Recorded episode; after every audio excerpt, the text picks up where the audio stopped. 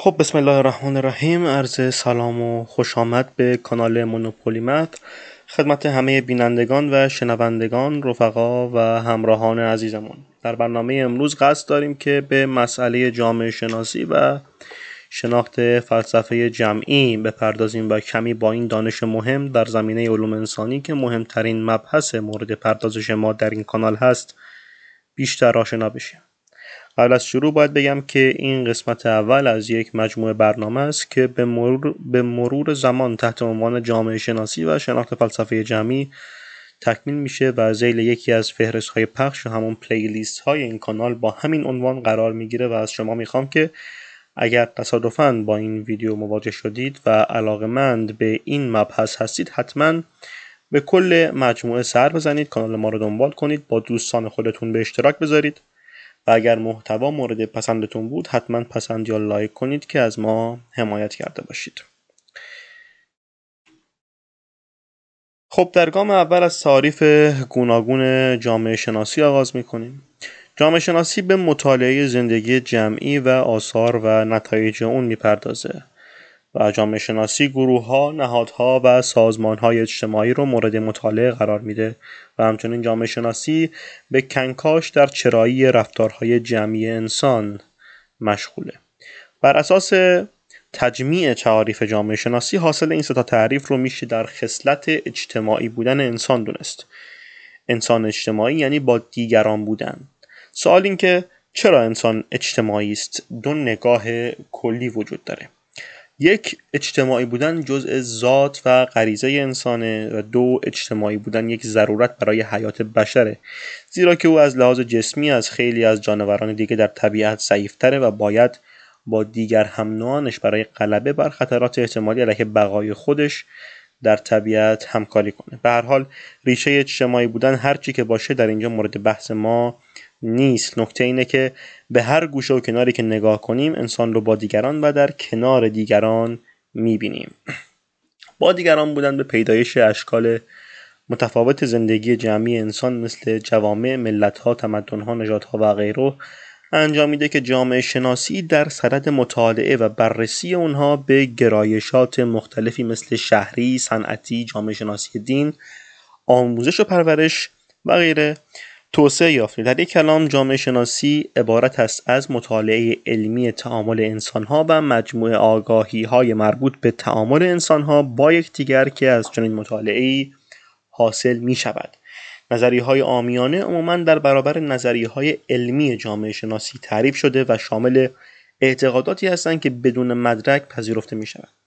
این نظریه ها ممکنه که با واقعیت مطابقت داشته باشند یا نداشته باشند اما در هر صورت مردم بدون اثبات اونها رو میپذیرند خلاف عذرخواهی می‌کنم. برخلاف اعتقادات پذیرفته شده پذیرفته شده بدون مدارک و شواهد عینی نظریه های علمی توضیحاتی موجه مبتنی بر مشاهدات مستند و تجربیات مسجل هستند.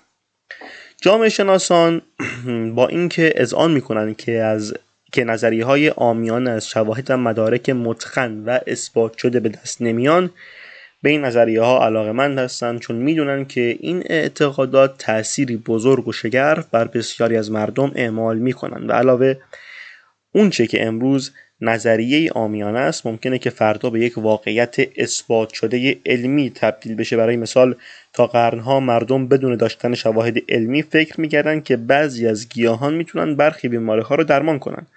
در دورهای اخیر هم دانشمندان اثبات کردند که این گیاهان واقعا همون خواصی رو که عوام به اونها نسبت می‌دادن رو دارن.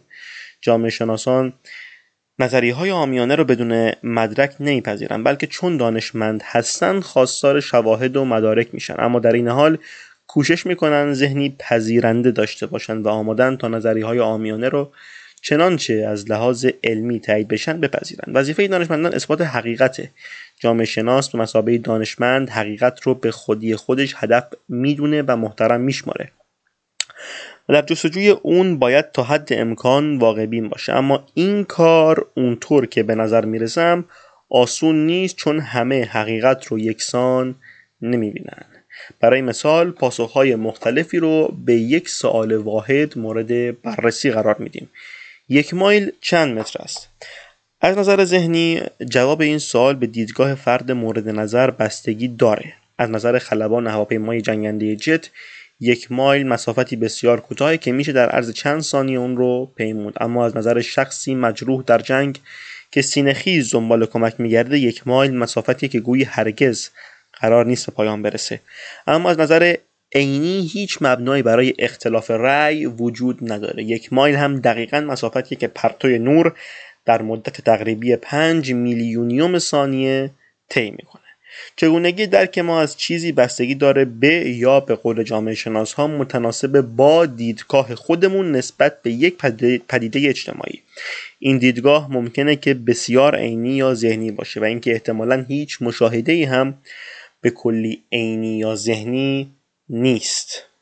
جامعه شناسان در مقام دانشمند معتقدند که وقتی موضوع تعاملات انسان ها مطرح است همه حقایق به طور نسبی ارزیابی میشن. ممکنه که این گفته رو زیر سوال ببرید. آیا اینطور نیست که هر گزاره ای یا درسته یا نادرست آیا حقایق خودشون معید خودشون نیستند خب جواب هر دو سوال در علم جامعه شناسی منفیه. همه ما قضاوت های ارزشی می‌کنیم. در نتیجه مشاهده جهان از دیدگاهی کاملا عینی عملا غیر ممکنه. اون چرا که ما حقایق به شمار میاریم مبتنی بر مشاهداتیه که معیارهای قضاوتی از قبل پذیرفته و آموخته شده رو در موردشون به کار می‌بریم. این مجموعه معیارها با عنوان چارچوب مرجع شناخته میشن. اونچه برای فردی به عنوان حقیقت مورد پذیرش قرار گرفته ممکنه که برای فرد دیگری نه تنها تمام حقیقت نباشه بلکه حتی ضد حقیقت شناسایی بشه. چون اون از چارچوب مرجع دیگه ای مشاهده و قضاوت می‌کنه. این پدیده با عنوان نسبیت حقیقت شناخته میشه و مختص علوم انسانی به طور عام و در این گفتار جامعه شناسی به طور خاص به عنوان یکی از رؤوس اصلی اون هست و در خصوص علوم پایه و تجربی معمولا صادق چی نیست یکی از راه های درک نسبیت حقایق در نظر گرفتن موضوع فاصل است در ستاره شناسی از سال نوری به عنوان واحد اندازهگیری استفاده می کنند. سال نوری مسافتیه که پرتوی نور که با سرعت حدود 300 هزار کیلومتر بر ثانیه حرکت می‌کنه در ظرف یک سال طی می‌کنه. در چارچوب مرجع ستاره شناس مثلا یک سال نوری فاصله نسبتا کوتاهیه و میشه در معادلات به راحتی از خطاهای درون حد چشم پوشی کرد. اون می‌دونه که در تلاش برای تعیین فاصله زمین با ستاره هایی که بعضا تا چند هزار سال نوری دور هستند اشتباهات معادل چند سال نوری حتما وارد محاسبات میشه و شاید اهمیت چندانی هم نداشته باشه ستاره شناس ها ازان می‌کنن که اندازه گیری ها صرفا دارای دقت نسبی هستند و خطای چندین سال نوری اصلا موضوع جدی به حساب نمیاد. برعکس و از سوی دیگه میکروبیولوژیستی که سرگرم مطالعه ویروس های قابل تصفیه است از یک هزارم میکرون به عنوان واحد اندازهگیری استفاده می‌کنه. میلی میکرون یا همون هزارم میکرون یک 25 میلیونیوم یک اینچ تعیین میشه.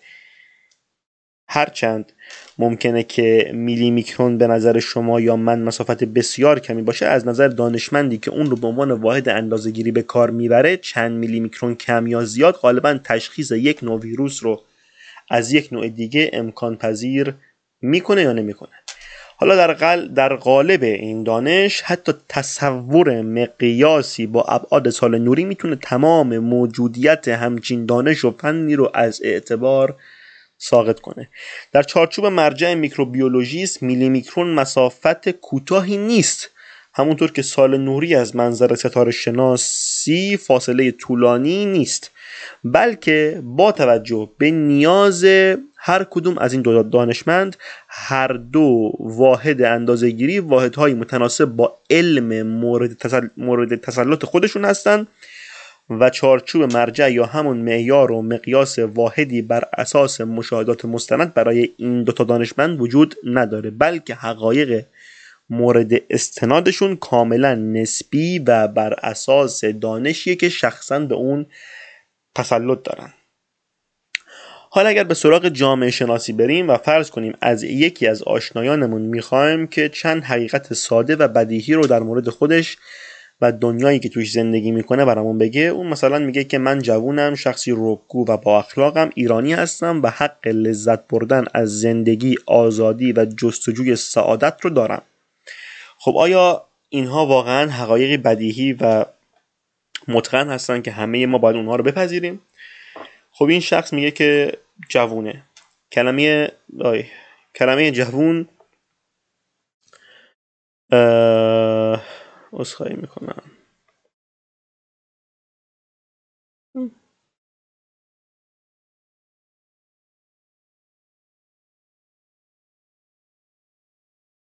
کلمه جوان یا همون جوان یعنی چی؟ کسی که این حرف رو می‌زنه مسلما خودش رو در مقایسه با کسان دیگه ای که می‌شناسه جوان به حساب میاره اگر 20 ساله باشه ممکنه خودش رو در مقایسه با کسی که 50 ساله است و اون رو پیر به شمار میاره جوان بدونه. شخصی هم که 50 ساله است ممکنه قضاوت این که خودش پیر هست رو نپذیره و در مقایسه با کسانی که همسن سال پدرش هستن خودش رو جوون بدونه. این مرد جوان به عنوان حقیقتی بدیهی به ما میگه که رکگو هست. اگر رکگویی رو گفتن دقیق اون چه فکر می‌کنیم بدونیم معلوم نیست که در برخی موارد آیا شخص می‌دونه که به چی فکر می‌کنه یا اینکه آیا می‌تونه افکار خودش رو دقیقا با کلمات بیان کنه. احتمالا براش آسون باشه که اگر فکر می‌کنه دوستش زیباست بهش بگه که اون چقدر زیباست. و اگر از رفاقت با کسی لذت برده باشه به راحتی به این امر اذعان می‌کنه. اما آیا می‌تونه به کسی بگه که تو زشتی؟ آیا می‌تونه به میزبان خودش بگه که در مهمونی واقعا بهش خوش نگذشته؟ پس رکگویی هم یک امر نسبیه اینکه ما تا چه حد می‌تونیم رکگو باشیم به تعریف خود ما از رکگویی و شرایطی که توی یک لحظه معین با اون روبرو هستیم بستگی داره. مثلا اطلاعات ما معید اینه که این شخص با اخلاق است اما کلمه با اخلاق دقیقا برای ایشون چه معنایی داره؟ آیا همه مانند او این واژه رو تعریف می‌کنن؟ خیلی از افراد جامعه ما شراب خوردن رو غیر اخلاقی می‌دونن اما برخی ها هم چنین نظری ندارن. علاوه بر این تعریف خود اخلاق در جوامع مختلف متفاوته. جوون مورد نظر ما ممکنه که ارتباط زن و مردی رو که همسر همدیگه نیستن غیر اخلاقی بدونه اما در خیلی جوامع دیگه این کار غیر اخلاقی محسوب نمیشه. و اما اون قسمت که از گفته های مرد جوون که ایرانی هستن و حق لذت بردن از زندگی آزادی و جستجوی سعادت رو دارن توجه به چارچوب مرجعی که گوینده این حرف به کار می‌بره تعاریف تعاریف متفاوتی داره. از نظر اون این گفته ممکنه به این معنی باشه که یه فرد آزاد یه فرد آزاده که در محدوده قانون هر کاری که می‌خواد رو بکنه. اما وقتی که یک خبرنگار اسلامگرای پاکستانی سعی کرد کلمه های زندگی آزادی و جستجوی سعادت رو طوری تفسیر کنه که سایر پاکستانی های هم مسلک اون همون رو درک کنن سرانجام در وصف اینطوری نوشت که مجوز پرداختن به شهوترانی را دارم. همونطور که از تحلیل حقایقی که این مرد جوان درباره خودش گفته پیداست حقیقت نسبیه و این حقیقت